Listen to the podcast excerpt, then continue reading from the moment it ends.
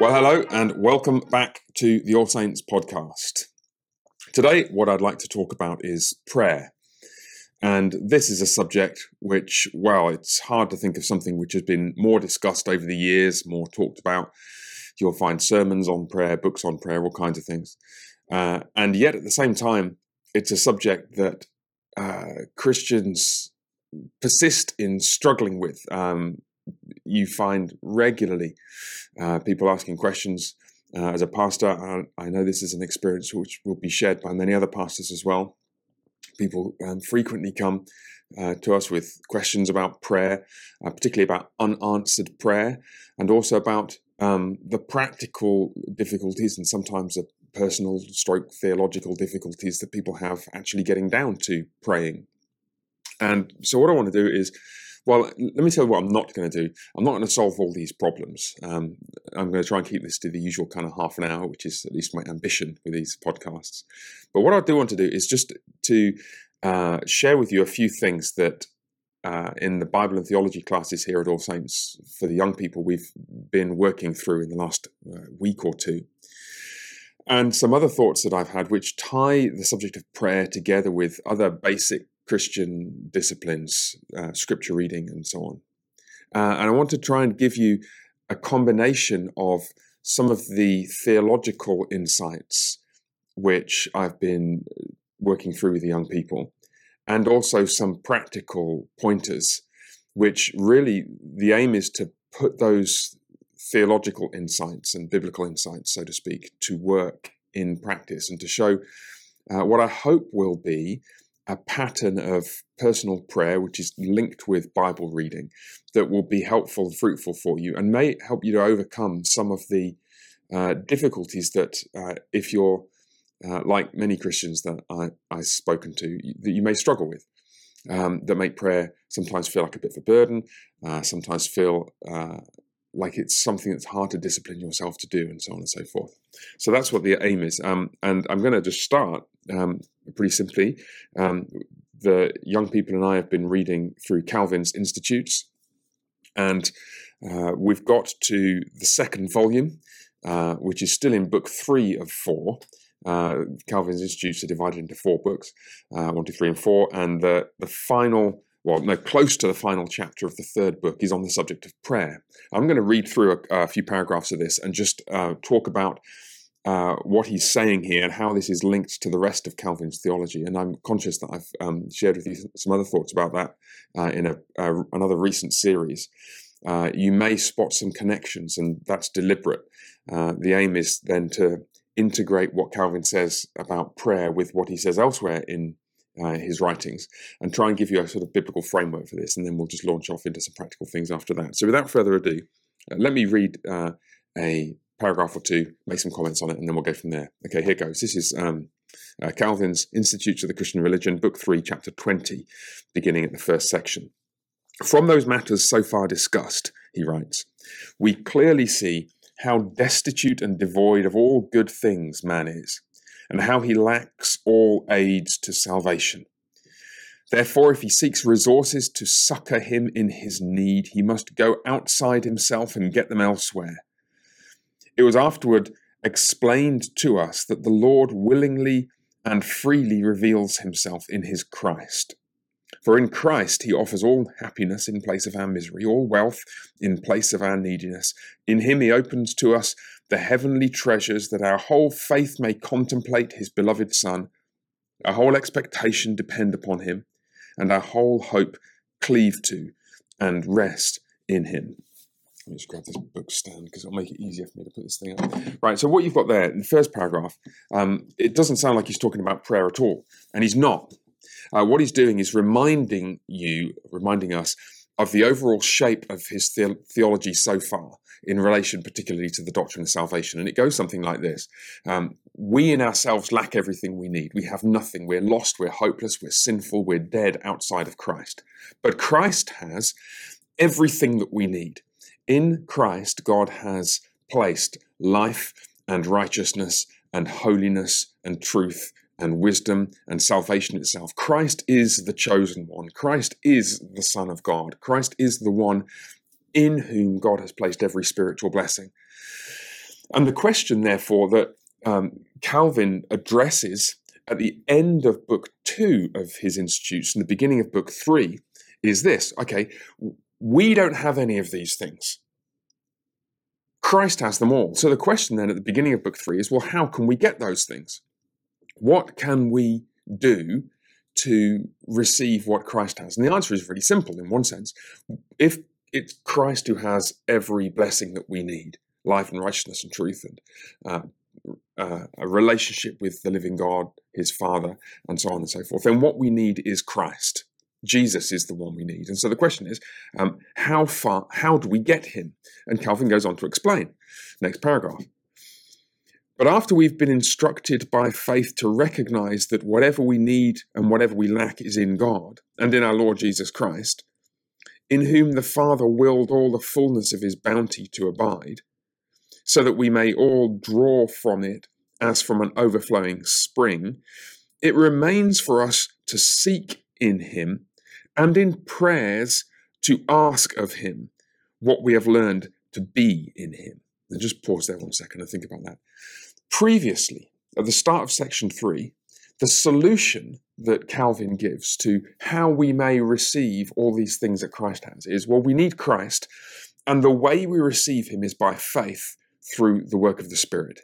That's the massive hinge that takes us from the end of book two, the work of the Son in uh, being our Redeemer, to book three, the work of the Spirit in, so to speak, conferring those blessings upon us. Book three begins with this majestic section, book three, chapter one, section one and two, where um, Calvin explains that what we need is the Spirit to, to unite us with Christ, so that because we're one with Him, we receive all the things that he has. The image of a husband and a wife is relevant here.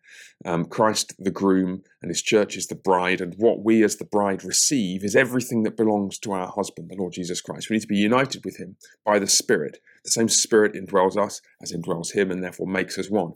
And what that looks like from our perspective is faith. So Calvin then says, faith is the principal work of the Spirit. Okay, so just track the logic so far. Christ has everything. What we need is Christ. The Spirit unites us with Christ, and faith is the principal work of the Spirit in us, because faith is what our relationship with Christ looks like from our perspective. But then you might ask, what's the principal work of faith? And Calvin's answer here is prayer. Just look at what he said again. So that, I'll paraphrase and then quote the, the section I've just read. We've been instructed by faith to recognize that everything we need is in Christ. God has told us that Christ is everything we need. What we need is to go get it from Him.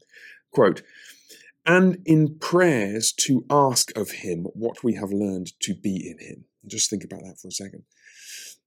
Prayer is the thing that we do, which is the chief exercise of our faith, by which we dig up, as Calvin's going to say in a second, all those riches that God the Father has buried in Christ. Faith then is not just some abstracted thing, uh, a, just a disposition of heart, although it is a disposition of heart. Faith is shown in prayer. Prayer is the thing by which faith makes itself known in coming to God the Father to ask for the things that God the Father has placed in the Son for us. And Calvin uses this illustration of being of digging up treasure a couple of times in these first couple of sections. And this is one uh, I've said this a number of times. I think um, one of my favourite sections in the institutes. I have lots of favourite sections in the institutes. This is another one. Um, let me just um, pick up again from where I left off. This is still in section one. Um, otherwise, that is to say, if we weren't to do this, to know God as the master and bestower of all good things, who invites us to request them of him, and still not to go to him, and not ask of him, this would be of as little profit as for a man to neglect a treasure buried and hidden in the earth after it has been pointed out to him.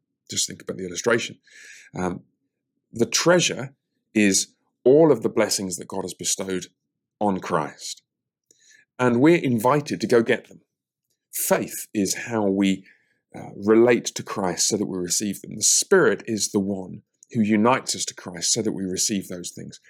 And prayer is that thing which we do, which manifests our faith, which is the chief work of the Spirit, by which we receive all those things. Prayer is the thing that God has given us to do, to ask of Him all of the blessings that He's promised us in Christ.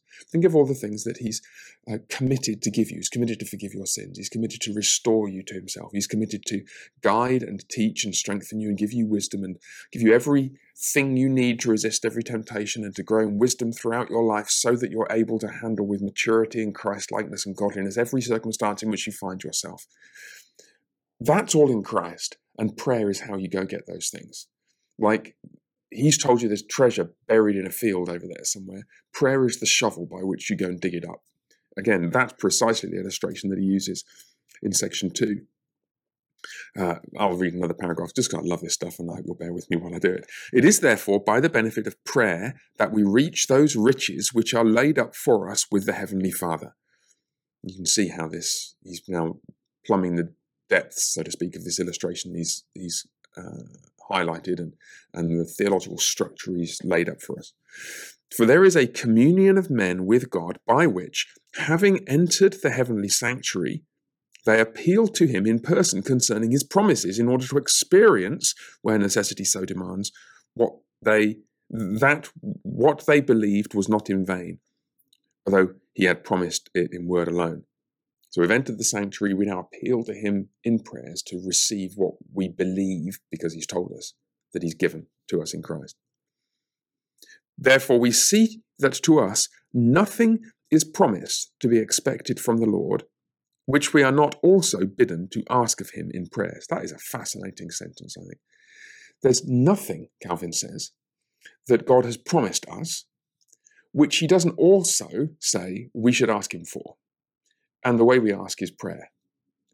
All of the things that God has bestowed on us in Christ, He has given for our good. Uh, they're ours by faith. The Spirit unites us with Christ so we may receive them. And every single one of them, what we're called upon to do is to ask Him for them in prayer.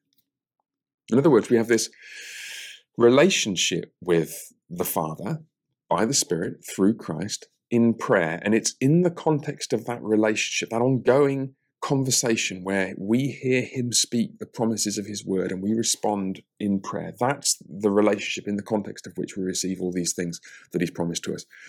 Uh, this the next bit is the sentence that I was referring to. My one of my favorites. It goes.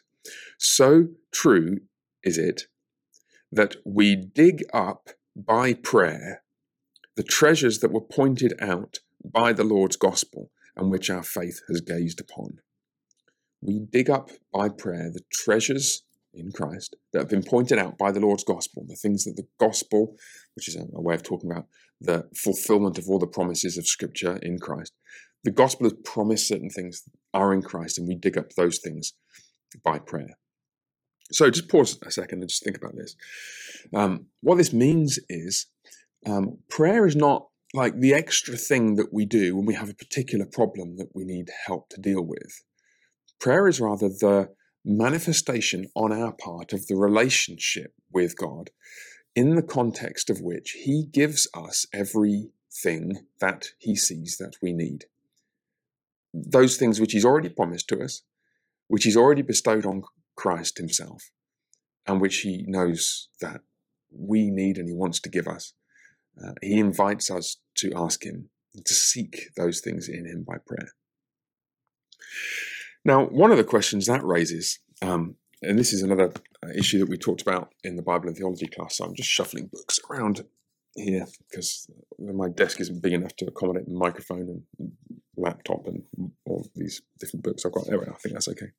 Uh, one of the things that we talked about in the, the class a week or two ago um, was this question of unanswered prayer.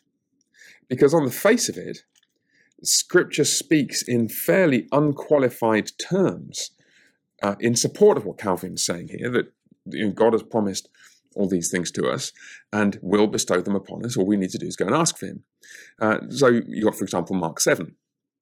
Uh, let me read Mark 7, verses 7 to 11. Bear with me a second. I'm going to have a cup of my Earl Grey tea. Hmm. It's better. I feel human again now. Okay, so Mark 7, 7 to 11. Ask and it will be given to you. Seek and you will find. Knock and it will be opened to you. For everyone who asks receives, and the one who seeks finds, and to the one who knocks it will be opened. Or which one of you, if his son asks for bread, will give him a stone? Or if he asks for a fish, will give him a serpent? If you then, who are evil, know how to give good gifts to your children, how much more will your Father who is in heaven give good things to those who ask him? so you can see, most fundamentally here, the purpose of what Jesus is saying is to reassure us along the lines of um, what Calvin, 1500 years later, would say that when God sees that we have need of good things and we come to him and ask, then he'll give them to us. Why, why would a father deny those good things that his children need when they come to him? Now, at the same time, uh, this does raise those questions I alluded to earlier about you know prayers that aren't answered, and so we were musing on this and, and working through some of the um, uh, reasons why we might experience uh, that thing that's so familiar where you pray for something and it doesn't happen, or it doesn't happen immediately, or it never happens. Um, and many people know not just the um, the, the experience of praying for something which they subsequently come to realize is a little unwise or, or perhaps childish. But they also know the experience of praying for something for a very long time and it taking years or decades to come about. Or the experience of praying for something which really seems like a good thing, like the healing of a sick and young relative, and it not happening. And, and one of the tragedies of, well, there are many tragedies in the Christian life, aren't there? And all of our experience, we all know of people who've either experienced firsthand or secondhand those kinds of um, terrible circumstances where you, you really can't understand why God wouldn't have granted that answered prayer. And so, sorting through this, um, uh, well, the students and I, they, they, with a little help from Calvin and um, I guess me a little bit, um, came up with a with a number of thoughts which may help just in in sifting through some of these puzzles. the first thing to say, and it didn't take um, the young people long to figure this one out, is just imagine a world in which God granted absolutely everything we asked for immediately. Just think what would happen in a world where there was literally no restriction on the miraculous and outlandish things that you could ask God for, and they would just instantly be given to you. Now, clearly, such a world is would be so nonsensical just at face value that um, nobody could imagine that that's actually what Jesus means here. He doesn't mean mean um, asking it will be given to you literally whatever it is. Lord, I'd like a new yacht preferably levitating its way to my study outside the window and hanging there in midair until I um, go and um, snap my fingers at it um, uh, later on this afternoon, and it just floats its way over to Lake Arlington where I'll be able to sail it. You know, that's just, it's very easy to dream up hypothetical scenarios which would make a nonsense of a kind of absolutely unqualified uh, God will answer all your prayers theology. And indeed, that's uh, hinted at even by Jesus' words here. To look at the end of verse 11. Um, How much more will your Father who is in heaven give good things to those who ask him? The, the good things is obviously intended to qualify and, I guess, in that sense, then limit those things that the Lord will give us, at least to the point where He isn't going to give us dumb things. And what would be a, a dumb thing for Him to give us? Something uh, like the, the species example I just gave, is anything that would tend to our immaturity or our ungodliness or our foolishness, or perhaps more subtly, and Calvin points this out later in this chapter, I won't read it, but uh, he mentions the danger of um, prayer um, being frivolous. Another writer I'm going to allude to in, in a moment or two, P.T. Forsyth, highlights that we would very quickly come to take God for granted if we could just snap our fingers and get whatever we wanted. But, but more subtly, um, the, the prayers which are not bad prayers, the, the good prayers, the godly prayers that aren't answered immediately or aren't answered even at all, what are we to make of them? And again, this was it didn't take um, the young people long to uh, figure this one out. The part of the purpose of those delayed prayers is actually to create a certain disposition within us, a disposition towards patience and maturity, and uh, and more than that, um, to uh, humble us to the point where we realize that we don't know best. Um, one of uh, the young ladies in the class, uh, when I said, "What, would it be like?" Um, try and imagine a situation in which God would give you anything you asked for immediately. All your prayers would be answered straight away. She reacted, uh, saying, "Well, I don't think I'd dare to pray for anything." Which strikes me as a very wise and mature response, because seriously, if anything you ask the Lord for will be given you unqualifiedly, immediately, we would be in a position where our judgment could be fatally flawed and could plunge not just ourselves but countless other people into all kinds of ruin and destruction. And, and anybody sane wouldn't dare open their mouths at all.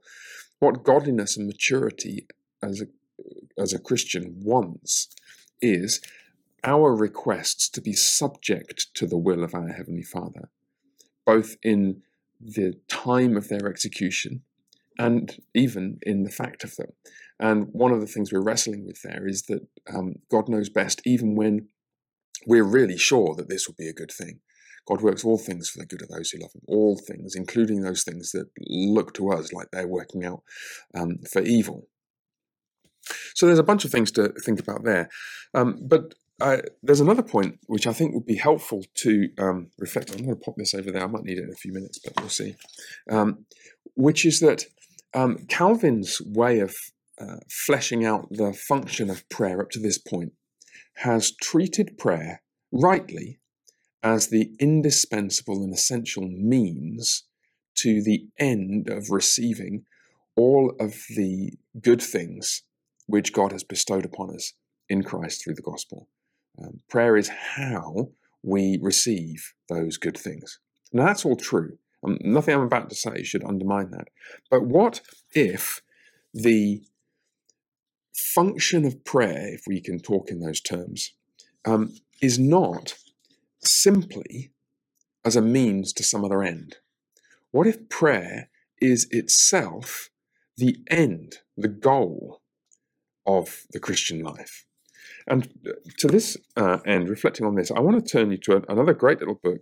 Um, this is one Pastor Neil has recommended over the over the years a number of times, uh, and he recommended it so highly that I thought I need to get a copy of this. It's by P.T. Forsyth. It's called The Soul of Prayer. So I've been reading this.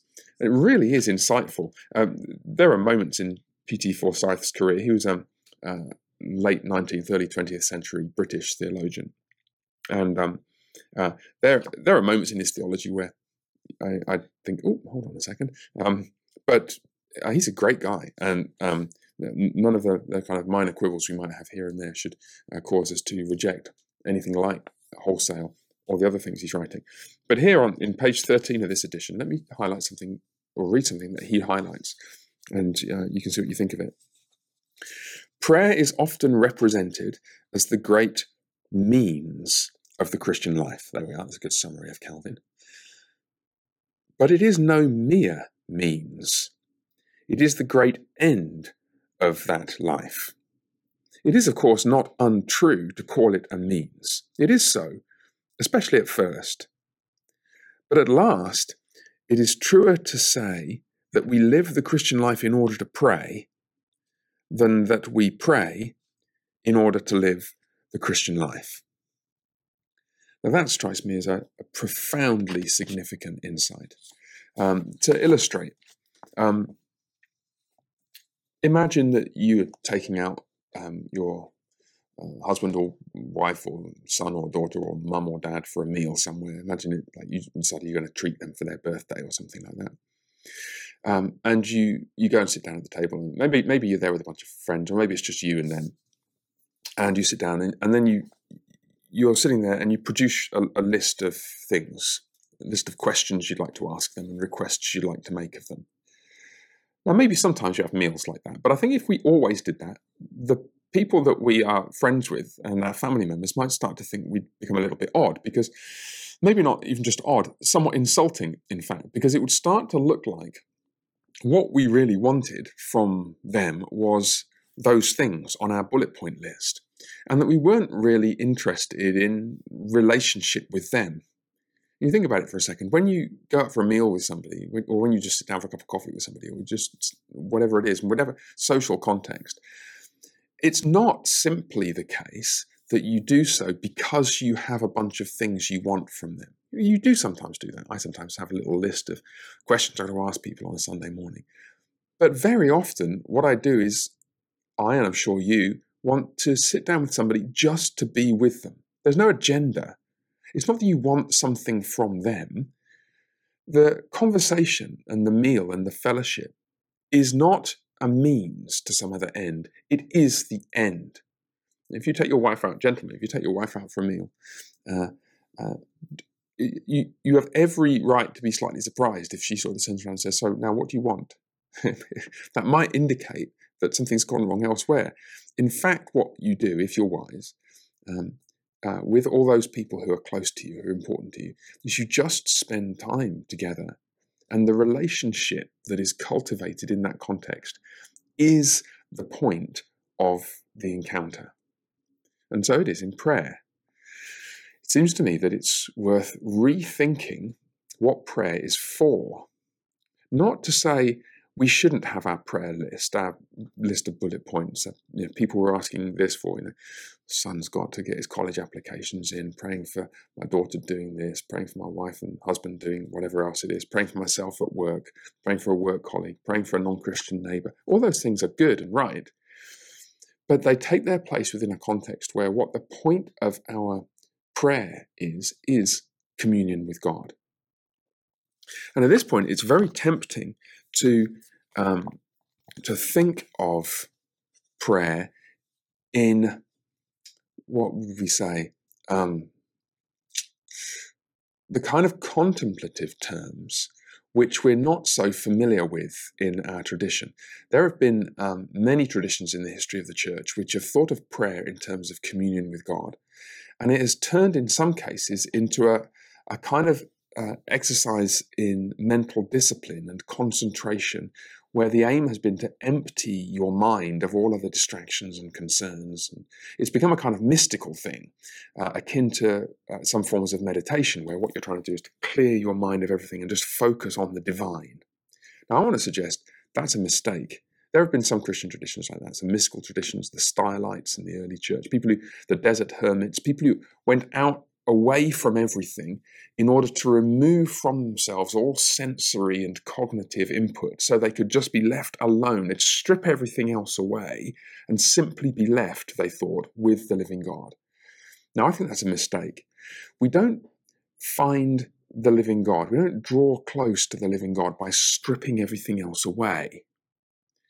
Seems to me a couple of thoughts are in order here. The first thing is that the way that God communes with us, speaks to us, is in His Word, the Bible. So, from a practical standpoint, what we're trying to do, if we're trying to cultivate that relationship with God, is to speak with Him in a way that reflects and responds to how He speaks to us. And at this point, I want to get um, uh, practical in, in a way that I hope might help to reinvigorate um, or give some kind of uh, fresh direction to your Bible reading as well as your prayer. A lot of the time um, in our traditions, we've inherited a, a set of practices where we know that daily Bible reading is a good idea, so we read our Bibles and then we maybe you read a chapter or two or three a day, or maybe you read for a certain amount of time. I don't know what you do. And then we think, okay, I've got to pray. And then maybe if you're really organized, you have like a prayer list or something. And if you're less organized, you have sort of a mental list. Um, but you kind of have Bible reading and then prayer. And within that context, the Bible reading sometimes kind of dries up because you know you, you have your schedule and if you fall a day or two behind you're then stuck do i try and catch up or do i just concede that i'm not very good at this and then you get slightly depressed about it and your prayer becomes a bunch of bullet points which equally you can get behind on and they seem sort of disconnected from the the time you're spending as a whole in the word and in prayer. So what if we instead make a practice of bringing these two together? Think of not Bible reading, pause, and then prayer, but Bible reading and prayer, or perhaps better, prayerful Bible reading. So we try to integrate our prayers for people with what we're hearing from God in the Word. Think of it like this your, your, your scripture reading is God's side of the conversation that takes place when you're in an attitude of prayer. You're setting this time aside for Him. You want to hear from Him. How do you hear from Him? It's in the scriptures. Now, obviously, you can be hearing from Him in scriptures that you're not reading. Uh, part of the function of reading the Bible is to inform our, so, so to speak, our theological background so that we have instincts in relation to what God's will is and what, what God's word says.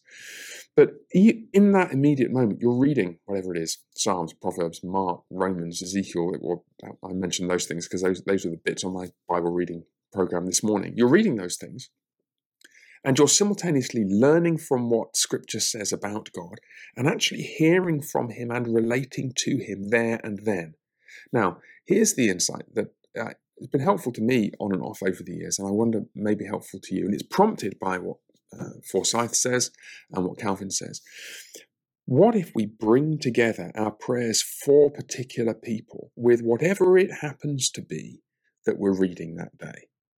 An example I used the other day, I, I uh, Bible and theology class, I think it was yesterday, Thursday. Today it's Friday morning.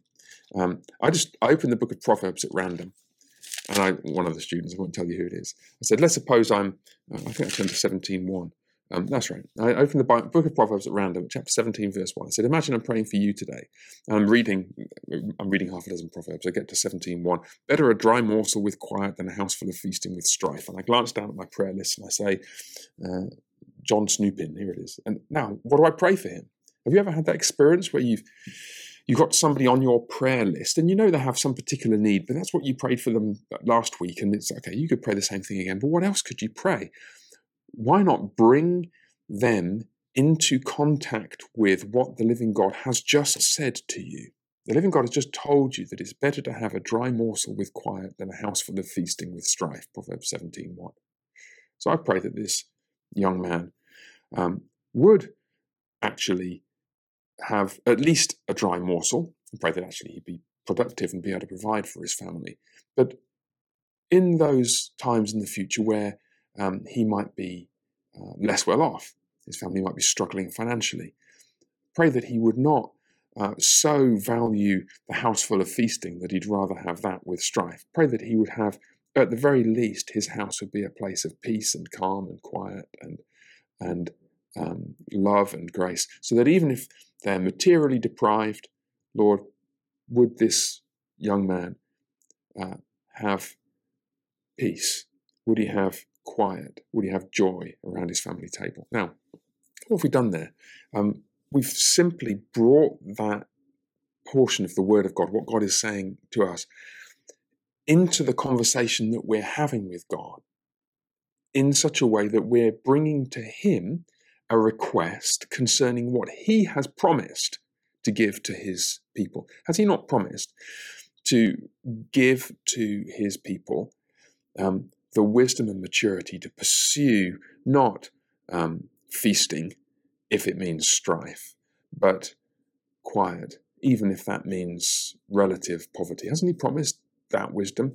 Well, yeah, he has, and he's promised it in response to faithful prayer from people for those blessings. And so, in this way, you can bring what God says to us, and thus what He promises to us, into contact with how we speak back to God in prayer in those, now what I'm suggesting, integrated times of prayerful Bible reading. I encourage you to try it, perhaps particularly if you're um, looking for some new ideas about um, Bible reading and prayer. Um, it's easier to do with some parts of Scripture than others. And so that's a good reason for varying the bits of the Bible you're looking at. If you're always reading uh, a psalm or a part of the psalm, if it's a longer one, and you're always reading a handful of Proverbs every day, you will always have something practical and meaningful to pray about for anybody in the world. Uh, and that's the case even if the rest of your Bible reading is taking you to parts of the scriptures that either you don't understand very well or don't seem so practically or immediately relevant. Those parts of the scripture will inform your prayers over time.